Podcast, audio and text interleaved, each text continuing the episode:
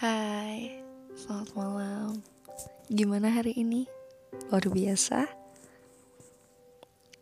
Kita senang atau kecewa nih? Menyenangkan atau mengecewakan? Banyak hal yang pasti yang kita lewati di luar sana sepanjang hari ini. Aku percaya. Tapi apa pun yang udah kita lewati sepanjang hari ini, tetap malam hari ini kalau kita masih hidup kalau kita masih ada bahkan kita nggak satu kebetulan pada malam hari ini mendengarkan renungan ini. Itu suatu berkat Tuhan loh. Karena yaps hari-hari ini semakin sukar. Kejahatan di mana-mana penindasan di mana-mana ketidakadilan merajalela dan kasih menjadi tawar ditambah pandemi kayak gini. Banyak demo di luar sana.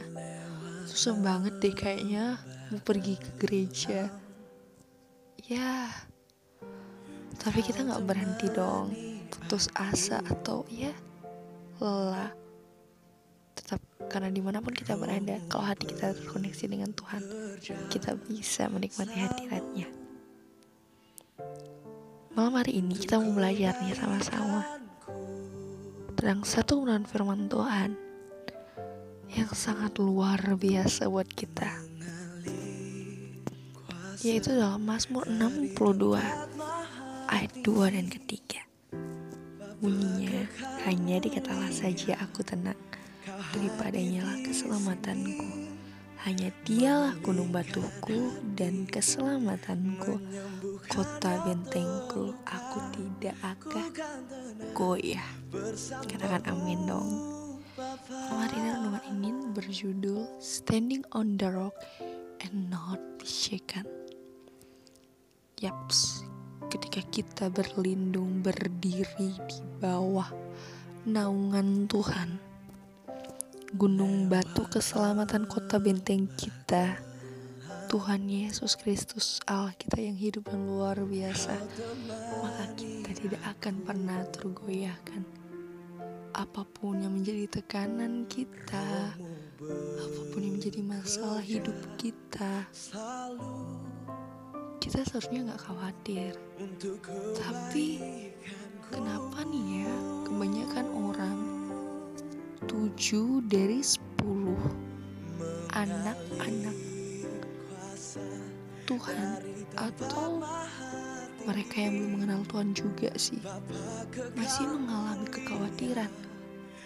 Padahal nih dalam satu Petrus 4 ayat 7 dikatakan jadilah tenang supaya kamu dapat berdoa.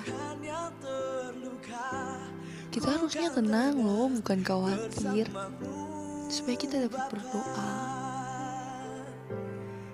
Kak ngapain lagi kak mau berdoa? Ngapain lagi kita mau berdoa? Tiap hari kita berdoa kayaknya gak ada gunanya deh. Ujiannya gak selesai-selesai gak kelar-kelar. Tunggu tunggu kenapa kita harus berdoa?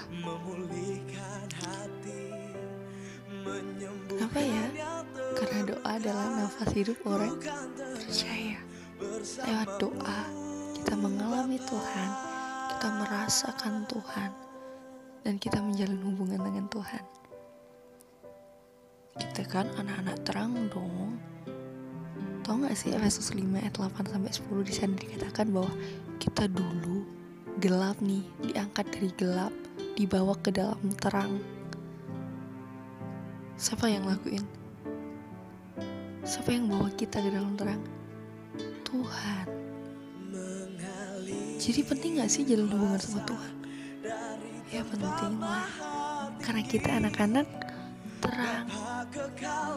Dan sebagai anak-anak terang, kita harusnya fokus pada terang dan tetap tenang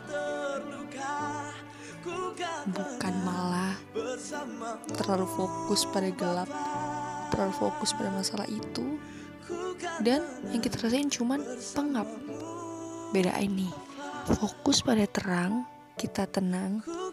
Tapi kalau fokus pada gelap kita pengap. Pilih mana nih? Kan kita semua punya kehendak bebas toh. Tuhan memberikan kita kehendak bebas. Kita punya hak masing-masing. Kamu dengan hakmu, aku dengan hakku. Kamu dengan pilihanmu dan aku dengan pilihanku. Tuhan gak memaksa, tapi anugerahnya selalu terbuka buat kita. Jadi ini soal pilihan. Saudara yang dikasih Tuhan. Memilih apa nih malam hari ini? Terang atau gelap? Khawatir atau tenang?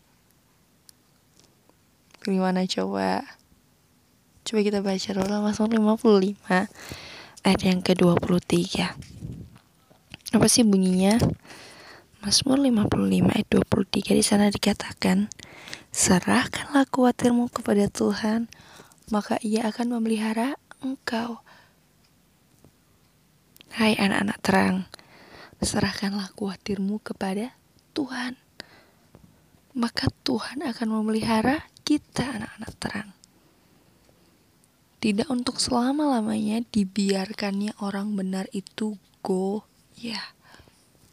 Jadi gini nih kalau dibalik orang benar tidak dibiarkan goyah. Tidak dibiarkan goyah. Ika, tapi kenapa kok aku hidup dalam kebenaran loh? Masih aja diuji Tuhan, masih aja mengalami masalah. Ini ini terus, putar itu itu terus, nggak kelar-kelar masalahku kak. Udah berdoa loh aku. Ya, banyak orang bilang seperti itu. Tapi jangan lupa, ada satu ayat dalam Alkitab yang berkata bahwa Tuhan menguji bukan hanya orang fasik, tapi juga orang benar. Jadi ujian itu diberikan Tuhan juga bagi orang-orang benar. Buat apa kak Tuhan menguji orang-orang benar? Apa manfaatnya? Jadi gini nih teman-teman. Ujian itu adalah tolak ukur atau alat ukur kebenaran dari Tuhan. Jadi sebetulnya ujian itu dilakukan Tuhan atau diberikan Tuhan dalam satu waktu dalam kehidupan kita, dalam satu masa dalam kehidupan kita adalah untuk menyelaraskan, merapikan hidup kita menjadi benar dan berkenan di hadapan Tuhan. Yeremia di waktu masanya pernah diuji juga, tapi nggak goyah. Itu ada dalam Yeremia 20 ayat 2. Jadi jangan mengeluh jika mengalami goncangan ya. Apa pun tekanannya, tetaplah tenang dan cari teladan.